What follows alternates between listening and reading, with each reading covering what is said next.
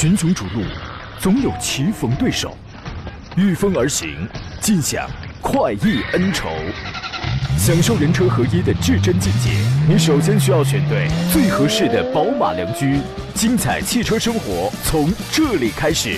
买车意见领袖，权威专家团队聚会团购买车，专业评测试驾。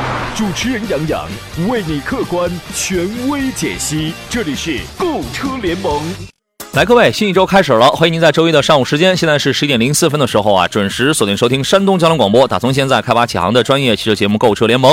每天上午的十一到十二点这一个小时时间之内啊，咱们解决一下选车买车问题。我是杨洋，在济南问候全省的汽车朋友们。本周末呢就要迎来国庆了啊，同时呢也是小长假的到来，您呢一定也做好了假期的规划了。如何？是否此刻的这个心情就已经是按捺不住了呀？预祝各位的国庆假期呢可以圆满，可以开心，可以平安啊！此刻呢节目在通过广播。频率还有网络直播，面向全省乃至全国进行音频与视频的双重直播。呃，选车买车问题的话，您首先可以通过热线零五三幺八二九二六零六零或零五三幺八二九二七零七零啊，咱们可以直接对话。另外呢，还有多种网络互动方式，一个是你可以在山东交广的微信公众号里面选择收听收看此刻的音频与视频的双直播，发送文字问题过来，我收得到。另外呢，抖音、快手、新浪微博、喜马拉雅、微信公众号，您均可以搜索“杨洋侃车”四个字，全媒体当中你都可以你都可以找到我，有这个图文的方式视。频的方式，还有音频回听节目的这个方式啊。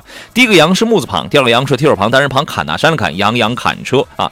那么加入我微信车友群的方式是在微信公众号“杨洋砍车”当中来发送进群两个字就可以了。节目最后呢，我依然将抽取一位在今天节目当中参与互动留言的朋友，可以获得我们今天的互动奖品——江小红精酿白啤礼包。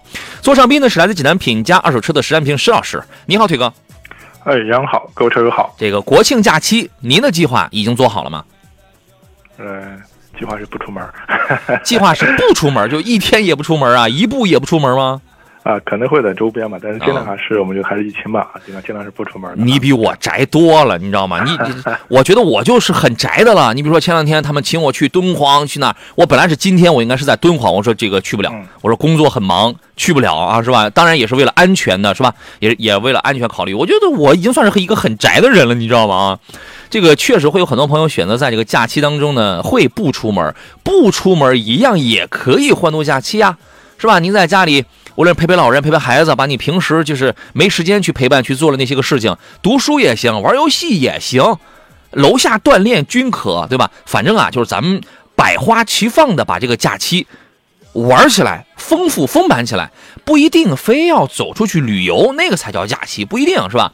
为祖国母亲庆生，与大好河山同在，用脚步丈量热土。是吧？这些方式都是可以的。唯一提醒就是在做计划的时候，呃，一旦要出门的话，要根据当地的那个疫情防护的要求，咱们首先咱们必须要坚决的、坚持的去做好个人的防护工作，做到平安出门、安全归来，好不？咱们先说几个问题啊，稍后来回复诸位的提问。呃，先说三个车型有召回，首先是雷克萨斯的 NX 要召回了，召回批次呢还比较多。一个是要从九月二十八号，从今天呃，从后天开始啊，召回生产日期呢是在二零二一年三月三十一号到二零二二年四月二十六号期间生产的部分进口的雷克萨斯 NX 二六零，还有三五零 H 四百 H 加，一共是八千三百零八辆。那么它们呢是因为车道保持系统。车道保持辅助系统就是 LTA 啊，有一个内部的程序编写不当，导致如果是仅凭这个功能控制车辆转向的时候，那么转向角度就会修正不足。哎，当车辆通过弯道的时候，你就会达不到预期的修正辅助效果，存有安全隐患。大家应该是能理解的，对吧？那么开启了这个车道保持的功能，前面是一个弯道。按道理讲，那么这个车是沿着两条这个你说实线也好，虚线也好，它是要进入一个弯道，而且尽量保持在慢慢的修正修正，保持在一个路中间呃一个一个一个道路中央的这么一个位置。但是它因为角度修正不足，那么不足二字，我的理解是它没有修正，你的有可能你的呃外侧车轮可能它就出去了。这个是有，这个是存有安全隐患的啊。那么丰田呢，会给这个车通过远程 OTA 的这个召回方案，给这批车免费去升级这个功能的控制程序。呃，据说用户无需到店啊，就可以完成程序升级。对于无法通过汽车远程升级，呃，不是这个技术实施召回的车辆的话，你必须要去到店来消除安全隐患。其实这个事儿呢，其实挺严重的。我个人觉得挺严重的，尤其你在弯道上你要使用这样的功能的话，腿哥您是怎么看的？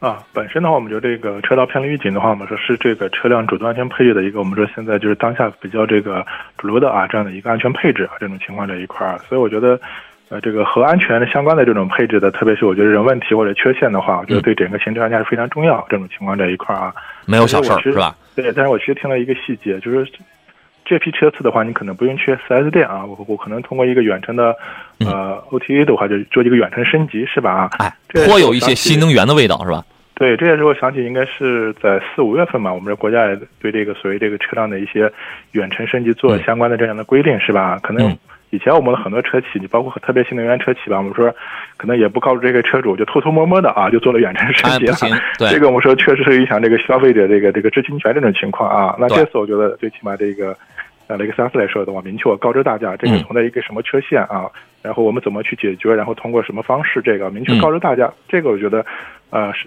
首先是解决了问题，同时也保证大家的一个知情权这种情况啊。国家有规定，你想 OTA 必须先通过国家的备案，然后你得先通过，通过之后先备案，然后你才能实施，对吧？这是一个批次啊。那么还有一批呢，是生产日期在二零二一年四月十九号到二零二二年七月十五号期间生产的 AX 二六零，这个是六千四百九十一辆。他们呢是由于制动执行器控制单元。里边电动驻车制动系统就是 EPB 啊，控制电脑电源回路异常检测程序编写不当，将回路当中发生的短暂应答延迟现象误认为是异常，就会导致警告灯点亮。呃，此时如果已经驻车的话。则无法解除驻车状态，如未驻车则无法使用 EPB 进行驻车，存有安全隐患。它的方案呢是免费升级制动执行器控制单元 ECU 内部程序来消除安全隐患。这两个都是软件程序方面的问题啊。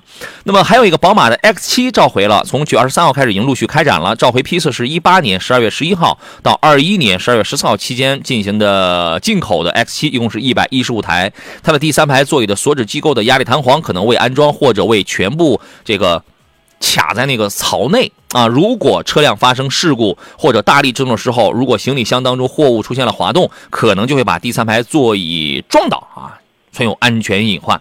那么，他将给这批车呢来检查第三排座椅锁止机构的一个压力弹簧，必要的时候重新安装压力弹簧来消除安全隐患。这后备箱咱们装一个保险柜啊，装一个小冰箱是吧？然后你这个一个急刹车，咣，然后他就把你的第三排座椅，因为他那个撑不住啊。然后直接给这个压倒，这个事儿在极端情况下也有一定的危险成分，它主要是影响驾驶者的注意力啊，是吧？反正现在就出出这种问题的好像不是很多啊。呃，对于本身的话，我们说可能出现这种情况是极端，包括你这个后备箱有重物或者急刹的时候啊，它会这个撞击第三排座椅这个后背这种情况这一块啊。嗯。本身这是个小概率事件，但是它确实还是潜在风险。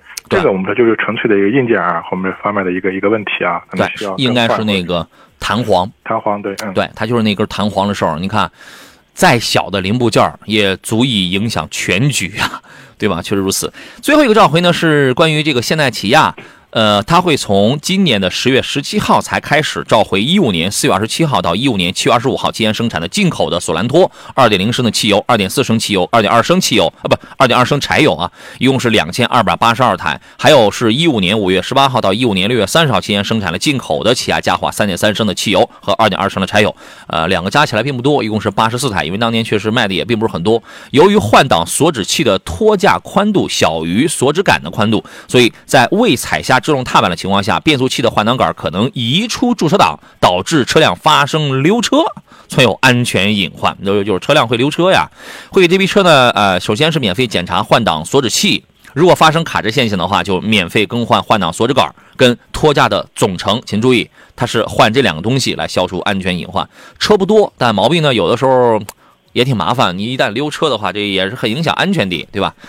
呃，这是开场，咱们说了三个召回的情况。来，各位遇到了选车买车的问题，咱们接着聊起来。知足常乐说：“杨洋你好，不放假听着呢，谁不放假？是你不放假还是我不放假？我能放假，我能放几天啊？啊！众目成林这位朋友发微信啊，就是我们青岛的朋友，他说：“请老师点评一下雷凌的 1.2T 豪华版吧，家用代步，基本没什么长途，女士开可否入手？”答案很简单，可。这车动力不强，对吧？隔音一般，但是你看啊，家庭。没有长途，女士开。由于你具备了这些个先决条件，所以我就觉得这个这个车你代个步买个菜是没有问题的啊。您是怎么看它这个选择呢？啊，这款车其实我们说硬件方面啊，包括发动机、变速箱的话和这卡罗拉基本上没什么区别啊。但是整体的这个性价比啊方面还是比卡罗拉要高。另外的话，我们说可能卡罗拉的一些我们所谓通病啊，包括这个，包括噪音啊、舒适度啊 这个方面，可能也也存在这种情况吧啊。但是的话，作为我们觉得日常的这种市区代步，我觉得完全没有问题。整体的经济性啊、可靠性，包括目前来看的话，我觉得，呃，就是就是皮实耐用这方面的话，这是没问题的。嗯。OK，这个车是可以的啊。其实，呃，其实男孩说，个人感觉宝马 X7 的车主应该不会舍得用后备箱拉重货，它不一定是重货呀。它可能是酒啊，它可能是高尔夫球包啊，或者其他的东西啊。反正他就说那那个那个第三排那个弹簧锁止机构好像这个不太灵啊。飞哥说：“杨哥，听你的，三月份买了长安奔奔了多彩版，哪个多彩版是 E Star 吗？然后到现在也没提到车，我的天哪，六个月了，你现在还没提到车，你怎么早不来找我说你能帮帮忙吗？没有这个这个没有问题啊。”这个是没有问题的，你应该早就来找我。你都六个月，你都半年了，你车是个好车，因为生产不出来。为什么要生产不出来呢？是因为他要给什么诺玉？一开始是因为缺芯片，后来呢是因为他要，因为那个车他是不挣钱的，你知道吗？后来那那那个车每卖一台，他要赔个几千块。后来呢，他要给那个能赚钱的，比如诺玉米啊或者什么其他的车，他要让道。有点芯片，有点什么，他要先供着那样的车，对吧？你这个没有问题，你马上你给我打电话，先导播记录一下你的从哪个城市，只要你是山东的，这个我说没这个这个没有问题，因为我前两天我们我我东营有一位朋友，他订了两台 E Star，他的时间短，两三个月啊，然后我们现在已经安排他这个已经开始要那个提车了，你应该早来找我的，好吧？众目成林说有没有团购活动啊？杨老师没有，我现在我没有批量的这个团购活动，因为受到这个口罩的情况的影响啊，对吧？但是呢，在我们这儿啊，在我这儿就是一辆我也一定会让你享受到，只要你是我的粉丝，你是我的听众，一辆我也能让你享受到全省最低最低的这个价格，咱们就就有这个实力，不在于人多啊，好吧？这个不在于人多啊。继续来看其他朋友的问题啊，稳说那个宝马 X 七后备箱可能会拉着杨洋，那 我不能坐里边吗？我非要坐在后备箱里吗？嗯，还有朋友说，二十万上路是买二手的 G 幺八呢，还是买新的传奇 M 八？这个要看啊。第一，你追求什么？你觉得 G 幺八来说，对你来说，我合资品牌我是有面吗？第二一个，那个 G 幺八得是几年的 G 幺八？这是一个实际的问题。你还想要二十万以内上路，它得是几年的 G L 八？一个最低配的 G L 八，得是三四年还是几年？这个？嗯，差不多得一九年吧，一八一九这个年限的啊，三到四年。对。那么我那我觉得你得首先得判断的是，不是你要一个二手的它，还是要一个新车的它？你得先看你那个二手的它那个车况是怎么样的呀，对不对？如果这个问题您的话，您会怎么来分析呢？呃，这个我觉得首先还是看这个用途这一块儿。我们说 G L 八的优势的话，确实我们说这么多年了，咱 P V 市场上一直是一个我们说销冠车型啊。然后的话，另外的话，包括它的品牌各个方面的话啊，包括是工商务市场的一个主力车型啊，这是我觉得它的一个优势，包括保值方面是它的优势啊。嗯。但是如果的话，你要看重性价比，包括看重我说整体的一个配置的丰富程度方面来说的话，那我觉得可能这个呃长期的这个。G S 八，我觉得它这方面会更更有优势一些。M 八，M 八啊，对，原来叫 G M 八，现在叫 M 八。M 八啊，对，对。包括你现在看，我觉得整体的这个传奇的，包括这个外观方面的话啊，我觉得整体的包括内部的一些配置，包括整体舒适度方面，这款车确实我觉得还是非常不错，性价比非常高的一款车。对，你要这个车一定是做一个商用，你做一个商用呢，你那个二手 G 幺八，反正就是三四年前的车，你要看好车况，呃，同时你要计划，我觉得还有还有还有一条也很重要，他要计划好这个车啊，他买回来之后还要用几年。一般来讲，如果这个二手的 G 幺八三四年之后的车，三四年之前的车，他买回来用几年的话，它的这个残值就相对比较稳定了，就不会再跌得很惨了。呃，其实这两年我觉得，特别燃油车，包括 G 幺八这种车啊，就是这个整体贬值来说，还是款型很重要。这种情况啊，你像同为像我们是一八一九年的，你像这个我们叫低配车型啊，它只能拿低配。啊，你像这个我们叫以前的话，应该叫什么？ES 系列车型的话，相对说就算是高配了啊。可能现在整体 ES 的车型市场表现会好一点，这种情况啊。但是你要拿那个普通版本的话，确实这个我觉得可能贬值各个方面都会比较加快。另外的话，其实发现这年整体这个 G L 八这个车型的这种改款换代啊，包括我觉得动力变化的话也是比较大。嗯。一旦这种车型改款换代速度提升以后的话，其实老款车型这种保值啊都会受影响。嗯。行，那您好好就琢磨琢磨。如果不是说有特别，呃，那那种执着的追求的话，你买个新车，你买个 M 八也是可以的。我们勇这位朋友发一微信，他说：“杨哥，传祺 M 八什么时候上市？您指的是二代？二代我估计得明年出了，得明年大概一季度啊，应该是差不多了。好吧？改的就是非常的大气那个啊。呃，我我咱们来接通热线上等候的是刘先生是吧？你好，刘先生。哎，杨老师好。你好，欢迎您。杨老师好，那个还得再打扰，那个就是前段现在不咨询您那个就是沃尔沃 S 九零那个听众，嗯，嗯，一直在听啊。这个昨天这个价格谈的基本上都差不多了，这不是还得沃尔沃的这个这个叉 C 九零是吧？您从哪个城市谈的？山东临沂。山东临沂谈的是吧？临沂有几家沃尔沃呀？呃，目前是两家。叫呃，这个店叫什么名？你大致跟我说一下，我我大概我就知道他们集团总部是归谁管。呃，应该是叫临沂叫什么？临沂瑞驰。瑞驰，祥瑞的瑞，奔驰的驰。这个我还真不知道，这个我得问一下，我得问一下，看他们老板是谁，你知道吗？好，你就准备要从这个店里来来买是吧？对，我都谈的差不多了，反正就最后看看能不能再优惠点，或者再送点什么东西。临沂便宜还是什么济南啊、青岛这样的地方便宜啊？那个价格方便说吧？可以说，可以，可以啊，应该差不多，反正基本上临沂还是便宜点，我觉得。哦，临沂还能便宜点，这个您您都对比过了是吧？对，大体的价格，因为我我不能很精确，反正大体的价格应该临沂还行。好的，这样啊，呃，我把话咱们我先说在前面啊，因为你说了这个经销商呢，我不认识，然后呢，但是我会先问一下，因为很有可能他是他们是一个老板，嗯，好吧，然后我帮你去找一下，也许能帮上，也许帮不上。没事没事没事，希望能帮上，好不好？反正反正也一直从选车到现在到最后定，反正一直在听听着您的这个指导，我这我这个去买的。最近有好几个人好像在咱们节目当中找咱们来买那个沃尔沃 XC90 了，是因为这个车性价比确实挺好，确实挺高，你知道吗？啊，对对，行，就是就是还有一个还有一个就是我现在有个二手车，我这顺便我跟那个石老师也在好的一块一块评估一下。嗯，您说。呃，就是二零一四年十二月的车，二零一五年一月份上牌，大概跑了十七万十七万左右吧。然后是一点八自吸最高配，那个标致四零八，就是现在大约这个价格在什么价位？啊，标致的四零八是吧？对。呃，自动挡。呃，一点八最高配自动挡，它是自吸的，不是代替的。自自吸的啊。呃，车怎么说呢？还是就是标致的车啊。其实这两年这个保保值还是市场还是表现不是特别好，保值不太强。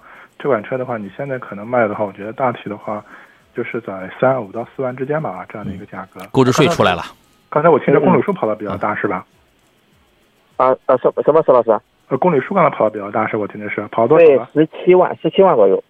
十七万啊，那公里数比较大。那你这样吧，你参考吧，我觉得三万到三万五之间吧，这个价格就比较理想了，好吧？哎。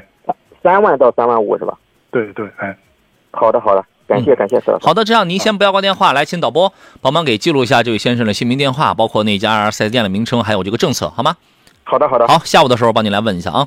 好，感谢感谢，没事儿，好嘞，再见啊。呃，如果不管有没有结果的话，就是呃，我一般不会给您回电话，但是会由他们品牌会给你回电话，好吧？啊，没问题没问题。OK，好，好嘞，再见啊。嗯，好的好的，拜拜，哎。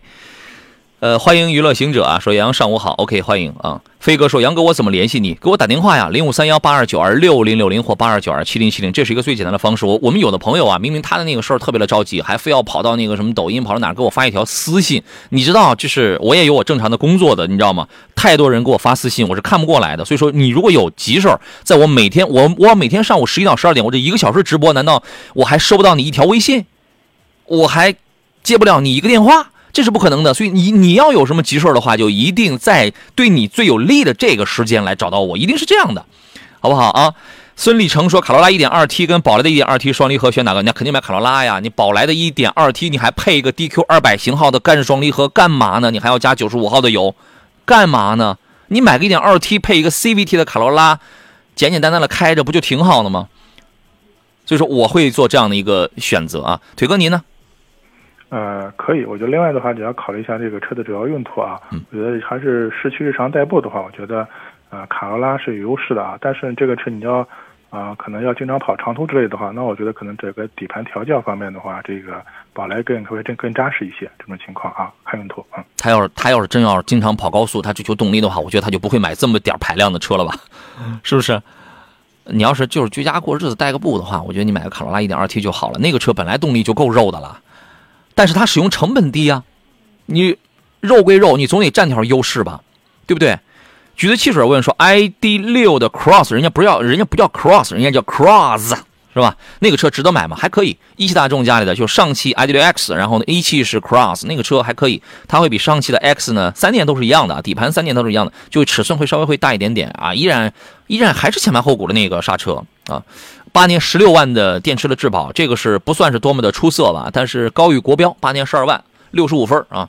这个车呢有一定的操控感，空间尺寸也够用，属于属于是一个七座一个中大型的一个七座的这么一个车子啊。三排座是吧？也能用啊？您对这个车看好吗？啊，我觉得如果你喜欢这种我们叫传统燃油车或者合资品牌的这种纯电车型的话，嗯，这款车目前应该我觉得是，呃，销量应该是在合资品牌里面是比较突出的一款车型。还不错，对，哎，可以考虑，嗯，哎，三十万里边续航里程跑六百，而且还是个七座，我觉得是可以的。它占一合资品牌，对吧？啊，他说他现在非常纠结非凡的 R R 七，R 七应该是这个月上市吧？应该是这个月上啊，因为是这样，ID 系列在智能化这个方面是没有，它没有任何智能化的这个优势的。但是非凡、智己，像这是上汽家里的两个中端、高端，对吧？是二十七号上市，我记得嘛，它是上汽家里旗下一个中端、一个高端的这个新能源品牌，他们会在科技、智能这块它不是大众的这个电动车能比的。你等新车出来之后，上手开一开，对吧？然后感受一下，包括到时候咱们也这个比较一下，他们一些做工各个方面有一些什么样的差别啊？因为大众造这个新能源啊，它就是本身它就不是瞄着什么智能化这些东西去的。你要的是一个车，还是要的是一个智能化的东西？这个首先你得考虑清楚啊。我们热线上还有一位朋友在等候是吧？那咱们来接通他的电话啊。你好，你好，电话接通了。呃，是我吗？啊，是您这位先生。哎哎，你好，你好，杨老师。哎，先讲，嗯。哎，你好，你好，我问一下。这个凯迪拉克，嗯，呃，S S T 六的这个六座的这个四驱的这个车，叉 T 六，现在啊啊啊，对，是叉 T 六嘛？啊，叉 T 六，嗯，二零二二款的这个这个新型的这个车型吗？这个车现在这个销量，车的销量不算是多。多，但一直是挺稳定的，因为这个车啊，它是四十万，你想买个六座或者想买个七座车里边唯一的一个豪华品牌，唯一的一个，所以说它占这个。哦，占这个啊。对，舒适性也还不错。您看的是哪个配置？四驱豪华？哎，四驱豪华，四驱豪华。啊，四驱六六座，哎，四驱豪华，四驱豪华，它还有一个什么一百二十周年那个限量款，是那个吗？还是普通版的豪华？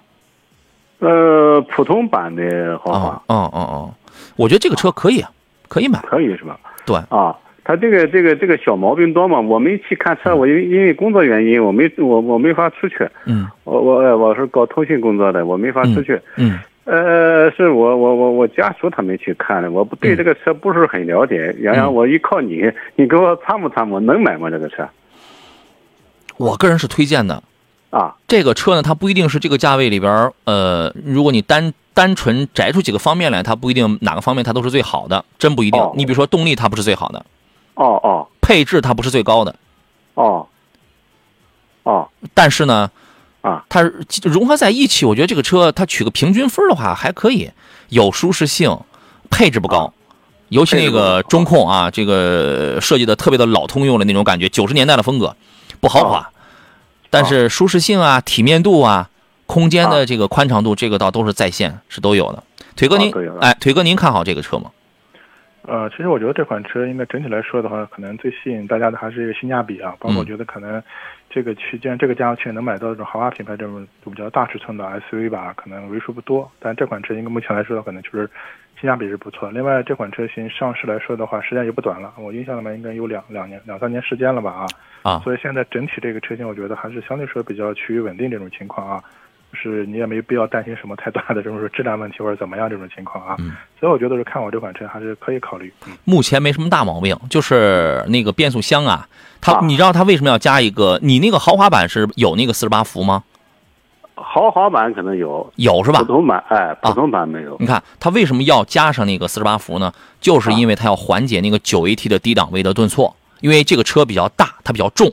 原来你哎，原来我们开的时候，这个低档位的顿挫是比较明显的。加了四十八伏之后呢，或可有所缓解。这个四十八伏其实对于节能来说，说从实际用途上是真没什么帮助。它就是要缓解，要对冲一下。哦，这个低档位的这种顿挫。之前这个车投诉的点基本上在在这个变速箱，别的倒没什么事儿。哦，它现在这个变速箱过关了吗？还是那个还是那个变速箱，但是它加了一个四十八伏的东西来缓、哦来缓解一下，因为四十八伏在你起步的时候，它会轻轻的推你一把，哦哦哦，在你怠速启停的时候，它轻轻的缓解一回。这个这个就是它的一个哦一个一个主要作用。哦哦，是这个哎这个问题是吧？您或者是家属的话，可以自己可以去试一试。哦哦哦哦，是是，行行行。哎哎，杨洋老师，你说他这个车小毛病多吗？好像这个小通用的车呀啊，通用的车你得好好你得好好养护。呃，哦基本上有些小问题，你比如说普通的别克、雪佛兰这种车，到六万公里，它的很多的配件都已经开始出毛病了。凯迪拉克没准能好一点，但是也得好好养护。哦，也得好好养护是吧？对。呃，哦，它的配件好换吗？它这个配件？好，这个好换，它都有 4S 店这。个好换哦，都有 4S 店哈。对啊，这个没问题。哦，那行，那那那那杨洋老师，你看你这个，我没没有时间出门，我是机场搞通信工作的，嗯出不去。嗯你看看这个六座车，你能给我推荐一个呃一个品牌吗？我让家属再去看看四十万左右的这个啊六座的中大型的，还是 SUV 是吧？SUV 啊。好的，你先稍等，半点回来之后咱们继续聊啊。群雄逐鹿，总有棋逢对手，御风而行，尽享快意恩仇。享受人车合一的至臻境界，你首先需要选对最合适的宝马良驹。精彩汽车生活从这里开始。买车意见领袖，权威专家团队聚会团购买车，专业评测试驾，主持人杨洋为你客观权威解析。这里是购车联盟。来，诸位，十点三十二分，这里是山东交通广播啊，正在为诸位在新息的上午时间直播的购车联盟节目，我是杨洋。每天上午十一到十二点，咱们共同从专业角度聊聊这个汽车的话题。呃，今天咱们解决选车买车，直播热线是零五三幺八二九二六零六零或八二九二七零七零。另外呢，还有多种网络互动方式，全线平台音视频直播都在开通，欢迎各位可以对号入座啊。座上宾呢是来自济南品家二手车二手车的石占平石老师，你好，腿哥。哎，杨好，各位车友好。呃，咱们继续来接通刚才在半点之前的那位张先生啊，你好，张先生。哎，你好，你好，杨洋老师。哎，刚才有一个问题，大概还是在四十万左右，有有没有其他的什么呃六座啊或者七座车型的这个这个推荐，对吧？啊，对对对对对呃，我问两个问题，第一，您就是要纯燃油车，对吗？啊，对对对对啊，第二个问题，年龄大概是在多少？年龄咱们这三十二三吧，三十二三。哇，好年轻啊！我以为听 听你的声音，以为是一位大哥，你知道吗？很年轻。那我再加一个问题，对哪些方面可能有要求？是要舒适平稳的开着呢，还是说要动力操控这块要好一些呢？呃，舒适平稳嘛，舒适平稳为主的。OK，啊呃，腿哥，您有几个车的推荐？现在在我脑海当中大概已经又冒出几个来了啊！您还有什么推荐呢？呃，是这样的，首先我和这位车友他可能还首先会考虑豪华品牌是吧？啊，因为我看他的对这个包括凯迪拉克这个这种情况啊，这种，其实像豪华品牌里面，呃，我们说像就这一个区间的啊，车型不是特别多、啊，就这一个基本上对，就这唯一的一个啊。对。但是你可能要说其他的一些可能车，你可能我觉得这个预算是要追加的这种情况啊。哎，不用不用，他就是他四十万够的，四十万你比如说他买个其他的普通的合资品牌，啊，对，普通品牌没问题，但我为豪华品牌可能还是要追加这个情况这一块儿啊是这样的啊。另外，我们说普通品牌里面，你像四十万左右，像类似这种嗯空间比较大的啊，我们说像这种六座和这种七座啊这车型的话，呃，我不知道它是六座是不是刚需啊？其实本身六座车型也不是特别多，哎，六六七座都行。对，嗯六七座都行。呃，六七座的都行的话，其实我觉得普通品牌嘛，我觉得可选的车就比较多了，这种空间比较大的啊，你像这个途昂啊、嗯汉兰达这个车型，我觉得你都可以去去去关注看一下，嗯。呃，一个是大众的途昂，你可以买一个三八零，这个也是三排座，七座车型，空间比较宽裕。途昂三八零是吧？对，途昂啊，大众的，途昂还有一个福特的啊新款探险者，二点三 T 的，探险者啊，探险者。这个动力要好一些啊。还有一个呢，就二点是几？二点二点三 T 的，二点三 T 的是吧？对。然后呢，啊还有一个刚才呃邵老师说到了那个汉兰达，汉兰达你要揣着四十万去买的话，你 你能，我觉得这个 也不能说浪费钱吧，我觉得能能买到一个好高的配置啊。啊，对对对马上那个燃油款的上来了嘛？这个好家伙，燃油款三十一万起，那太割韭菜了那个啊。反正这个车你先姑且先一看吧，姑且先一看。另外，三十二岁，我觉得这个年龄很年轻啊。领克零领克零九 MHEV，啊，领克零九的油电混动版本 MHEV 版本，不用插电的那个。领领克是吧？领克零九那个车很帅的，操控性很好的。领克啊，领克零九是吧？对，领克零九，济南哪有卖的这个车？哦，济南有三家店。三家店啊？对，领克零九哦。对，这也是这是几座车啊？六座也有，七座也有。哦，六座，七三十万冒头。对。哦哦。先看这几个吧。好，好，好。可以吗？嗯。好好。那谢谢您，杨洋。我这是没法出门，我这个这个这个工作也也 哎呀，是啊，就是只能辛苦这个家属了，是吧？对对对对对对对对对对对啊！好嘞，先比较一下啊。好嘞，再见。谢谢杨洋啊，辛苦了辛苦了，拜拜拜拜。哎，再见哎，拜拜。懂自然自然更好。这位朋友是潍坊的，他发微信说：“宝来空间动力比卡罗拉 1.2T 香吧？卡罗拉自己开还行，它肯定动力要好呀。但是你别忘了一个一个前提，就是呃，不能咱们啊不能只知其一，不知其二。”你首先要判断他为什么要会去选一台 1.2T 的卡罗拉和一和一台 1.2T 的宝来呢？不就是因为在预算相对有限的情况下，我想买个买菜车吗？那你觉得他有必要去为了那一点点 1.2T 宝来动力好能好哪去呢？有必要为了那一点点微不足道的动力去买个七档的 DQ200 箱的干式双离合，去要加95号的汽油？那么它的出发点为什么不去买一些动力操控性更好的呢？所以说，你你首先你要站在一个高度上，你要去判断他为什么要去选这个车子，是因为他想省油，他想省钱，他只是代步。所以在这种情况下，成本越低越好啊，越经济就越好。他追求什么动力啊？你高个什么几匹、三匹、五匹有意义吗？没有任何意义。有的是比他俩动力还好的。你让你你让他去买台 1.2T 的卡罗拉，呃，那个那个那个什么那个宝来，然后他每次去加油站他要加95号的汽油，那他为什么要买这个车呢？对不对？所以说一定要站在一定一定高度上去理解听众，你要你要去了解他，他描述几个字儿，实际上你已经要站在他的角度上，你要看懂他，是这样的，好吧？来，咱们继续回来节目当中，接着来看大家选车买车的问题。座上宾呢依然是济南品家二手车的石安平石老师，你好，腿哥。哎，杨好，各位车友好。呃，刚才有一位二十八岁的一位女孩啊，然后呢，这个问了一个 Model 三。啊，二十八岁的这个女孩用这个车，我觉得还是还还行。你知道济南不是西边有有有一家店吗？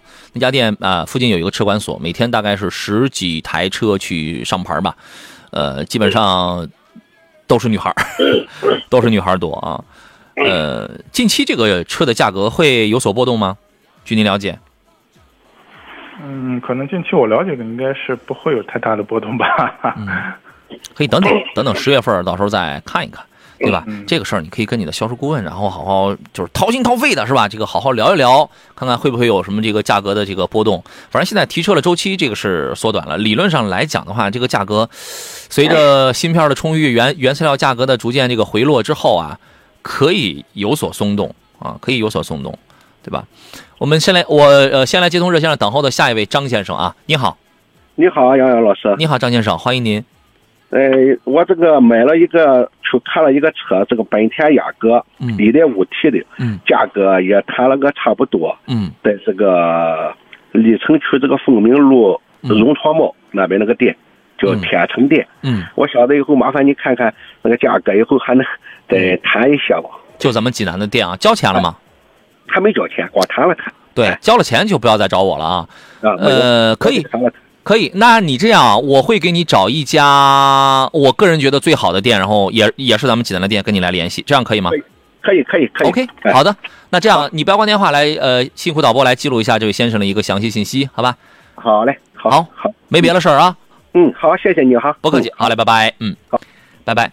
呃，咱们继续来看大家的这个问题，各位选车买车的问题，咱们可以接着来探讨。有朋友发一微信说：“杨老师您好，近期考虑买车，天籁二点零的舒适是否可以入手啊？这车质量怎么样？”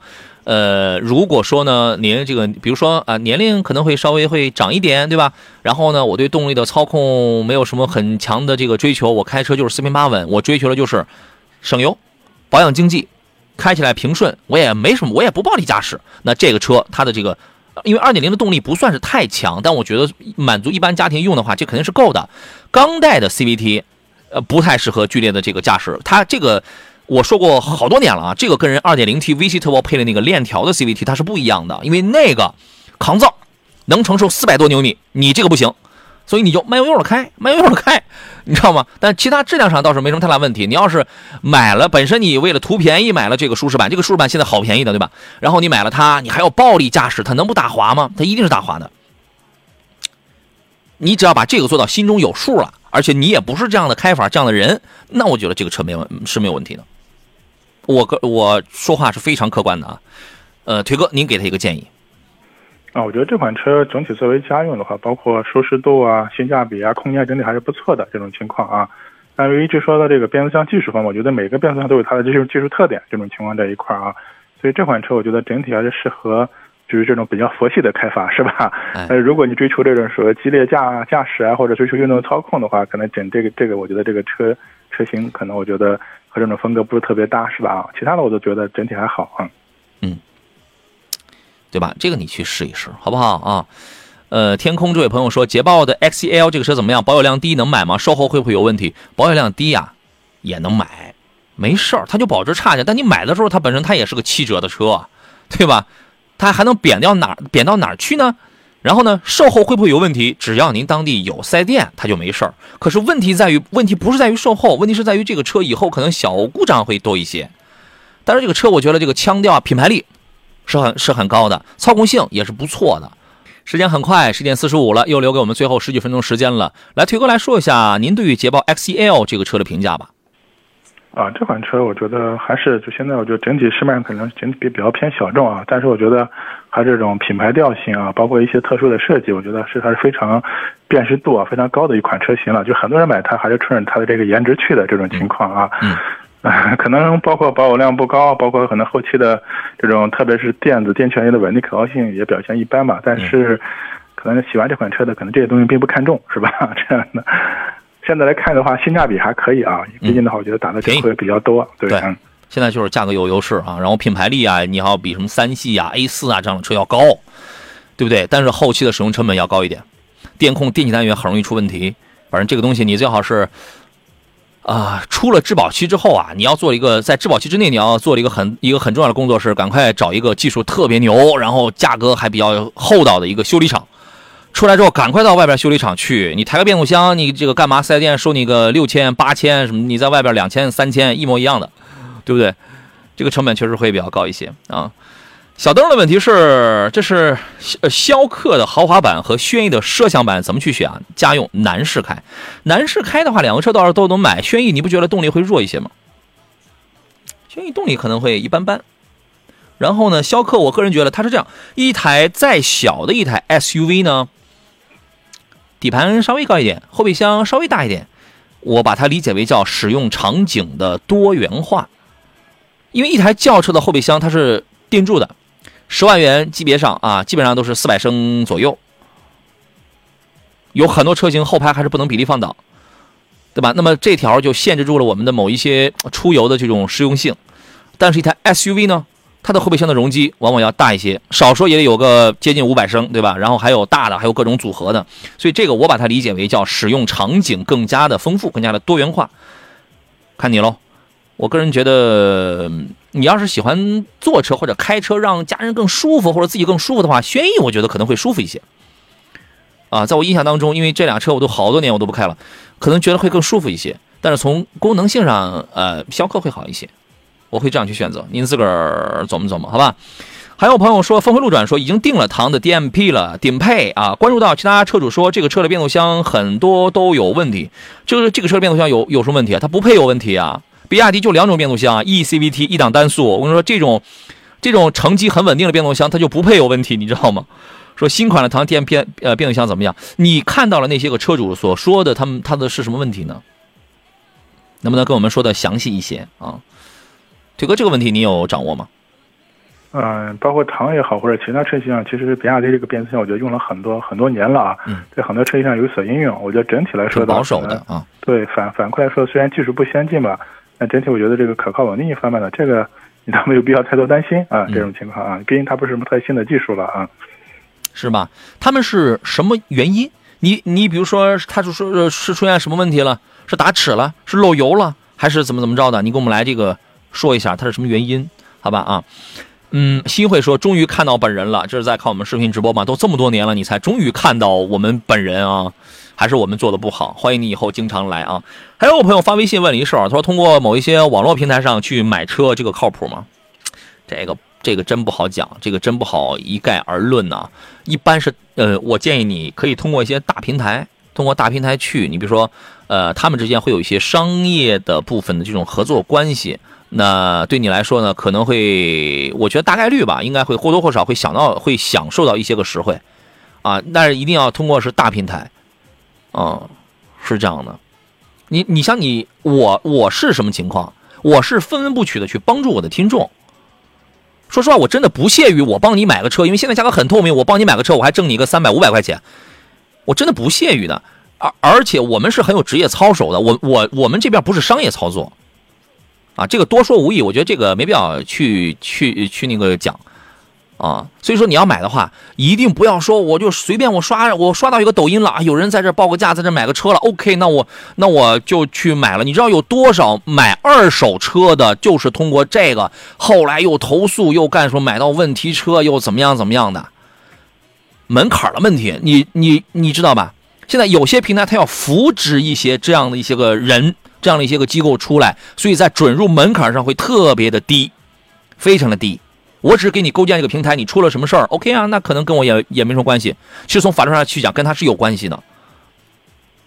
这个事儿不好一概而论，但是你要慎重，你要慎重。买车永远不只是一个钱的一个价格的问题，真的不是，好吧？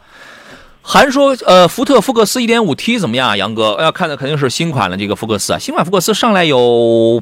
嗯，小半年时间有几个月了，但是好像现在销量一直很平淡啊。您对您对于这个车怎么看呢？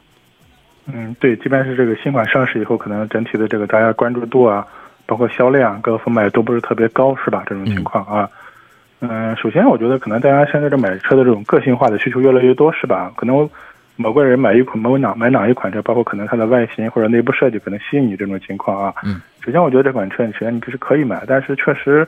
我们还要考虑到同级别的话，包括我们说要考虑到一些销量或者保有量比较大的车型，包括后期的维修养护的成本会更经济一些。我们说在长远一点，可能保值更有优势一些，这种情况啊，是这样的啊。目前在销量在保值方面，这个车没什么优势，但是呃，小毛病不知道啊。但是从大的方面来讲，现在一点五 T 四缸，然后给你换上六档自动，我觉得这个是基本上它不会有什么毛病。从大部分上，从大的部分上去讲，它不会有毛病。你要是买一个普通版，就买一个普通版。你如果想买一个运动性、运动属性的，有 S，有有那个 ST Line，对吧？因为他们各自的避震啊、底盘调教，它都是不一样的。呃，只能说呢，这个车现在它并不是你在这个价位，我想去买一款操控性好的车的唯一的选择了。它不仅不是唯一选择，而且有很多的选择。高尔夫、领克零三。甚至还有一些什么一些呃层出不穷的一些国产 MG，马上还要出 2.0T 加 9AT 的 MG 那个那个那个那个 MG 七，传奇引爆等等，它反正这个车我觉得能买，但是已经确实不是，就是你绝对不是在最香的时候买的它。我不知道这话有没有。表达到位，这个车能买，但是你买回来的时候，就这种感觉不再像早些年那那个车最火最香的时候，然后你买到了它，就是它的竞争力现在已经不是最强的，你考虑吧，好不？你和我说君越豪华六五二加钱置换能优惠到几个？你这个你问四 S 店去，我这儿不是四 S 店啊，你问四 S 店去，好吧？谢谢时光总说杨洋的声音好听，呃，这个不大行，秋天大家要注意保养的啊，这嗓子不太好。卡布小 chino 说：“途观 L 的2023款版建议入手吗？推荐哪个配置？我只推荐买380，我就推荐你买这个型号。330有 GPF 啊。Love 说：威朗跟新款瑞城 Plus 选哪个？瑞城 Plus 我还没有开过，威朗我开过。嗯，这俩车您会怎么来预判呢？嗯，是这样的啊，以威朗的现在来说的，我觉得整体可能这款车的性价比还是不错的啊，便宜，便宜对啊。另外的话，可能比如别克车型呢，我觉得一些。”呃，用料做工内饰的一些做工料方面用的也还不错，在这个同级别的盒子里面来说啊，嗯，但是我觉得可能还是瑞城这个 Plus 的话，是我们说的是比较新的一款车型了，嗯，包括我觉得它的在一个是在空间啊，包括在一些配置的丰富程度方面的话，这个还是有明显的一个优势的。这种情况啊。嗯，所以这两个我觉得主要是看你你看中什么这种情况。你要性价比的话，肯定是瑞城 Plus 它更更有优势。嗯，呃，这个应该叫第二代的瑞城是吧？第一代叫瑞城 CC 啊，可以叫两代半。它最早出的那个叫瑞城，睿智的睿，驰骋的骋，就是那个本来是想去打一个 B 级车嘛，那个卖不动嘛。后来又出了个瑞城 CC 嘛，瑞城 CC 咱们开过，一点六 T，一点五 T 加一个六 AT 的溜背的嘛。然后现在出了这个叫瑞城 Plus，瑞城 Plus，然后我现在我就没有开过了，实话实讲。但是呢，以我对它的这个了解来讲的话，可能先期上市的价格不会那么便宜，但是哎，一定是颜值这块其实你看，威朗 Pro 的这个颜值呢，觉得比较规矩，它没有它不会说是特别吸睛那种。但是你这个价位了一些国产车会做的特别吸睛，你知道吗？又溜背啊，又怎么怎么着，包括舱内的那些配置。甭里边是硬的，外边包一层这个仿皮的，你知道吧？就是感觉那个，就是那种视觉的那个感受可能会好一些。威朗 Pro 的那个内饰呢，我一直我在回忆，我觉得中规中矩吧。也也有一个小屏幕，做工也还行，也有一排什么空调按键的，呃不不是，它那个不是空调按键，它那个是是是什么来着？三角呃这个四闪或者是怎么样？那个空调我我开的那个是空调是下边是那个旋钮的，我开那个配置可能要这个低一些。嗯，但是它是个合资品牌，另外它的价格降的比较低。它的那个悬架 1.5T 配一个 CVT，CVT 多少扯了点后腿但是那个动力我觉得对于一个 A 车来讲是够用的。后排空间也也我呃我坐后排之后，我的膝盖我我印象当中距离前排有一个一个一个一个垂头多一多一点，空间是可以的。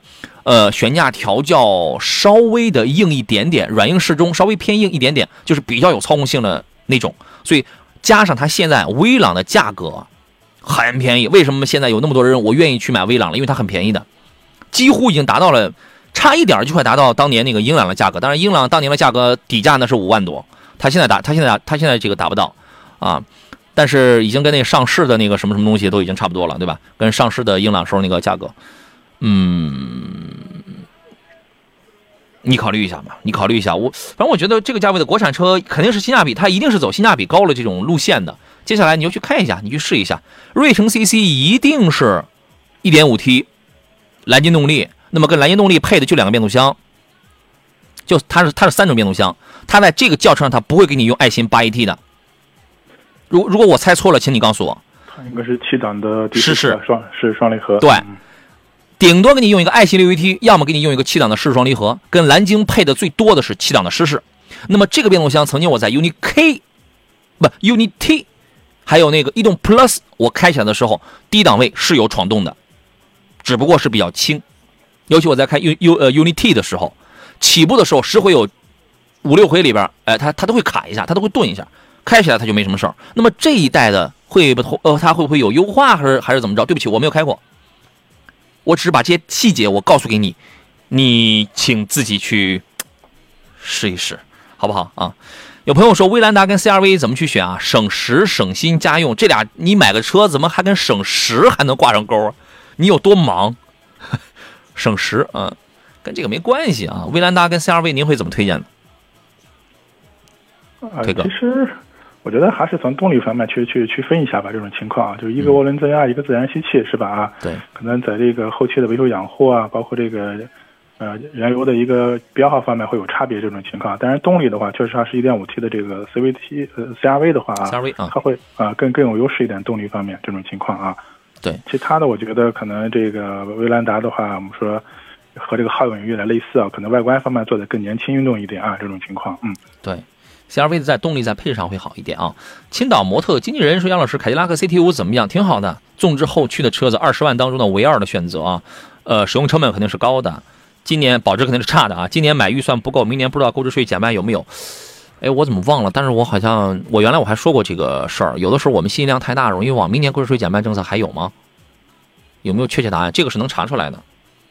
嗯，这个可能目前我我也不特别确定这方面啊。